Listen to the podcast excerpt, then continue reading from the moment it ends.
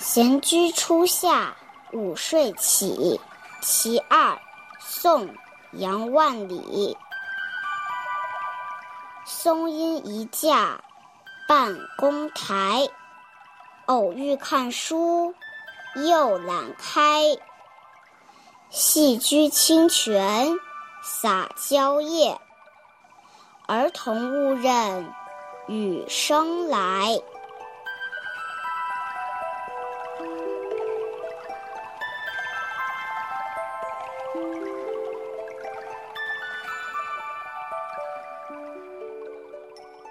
松荫下长着一小片草台，想看书可又懒得去翻，百无聊赖中捧起泉水去浇芭蕉，那淅淅沥沥的水声惊动了正在玩耍的孩子，他们还以为突然下雨了呢。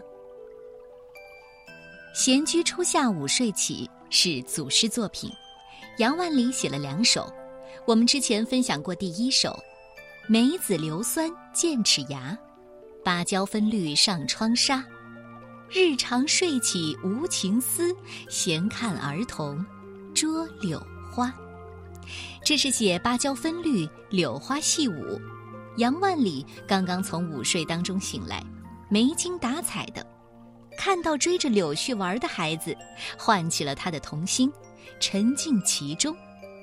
这第二首说的是啊，从书斋。来到庭院里，百无聊赖，捧起水来洒在芭蕉叶上，让孩子误以为下雨了，又是一副慵懒的样子。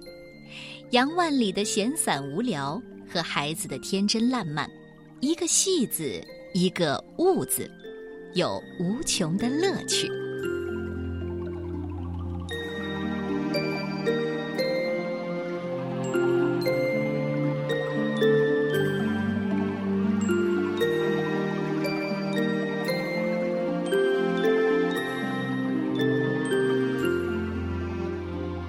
闲居初夏午睡起，其二，宋代杨万里。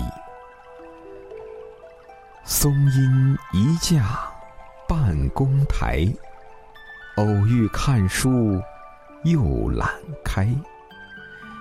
溪居清泉洒蕉叶，儿童误认雨声来。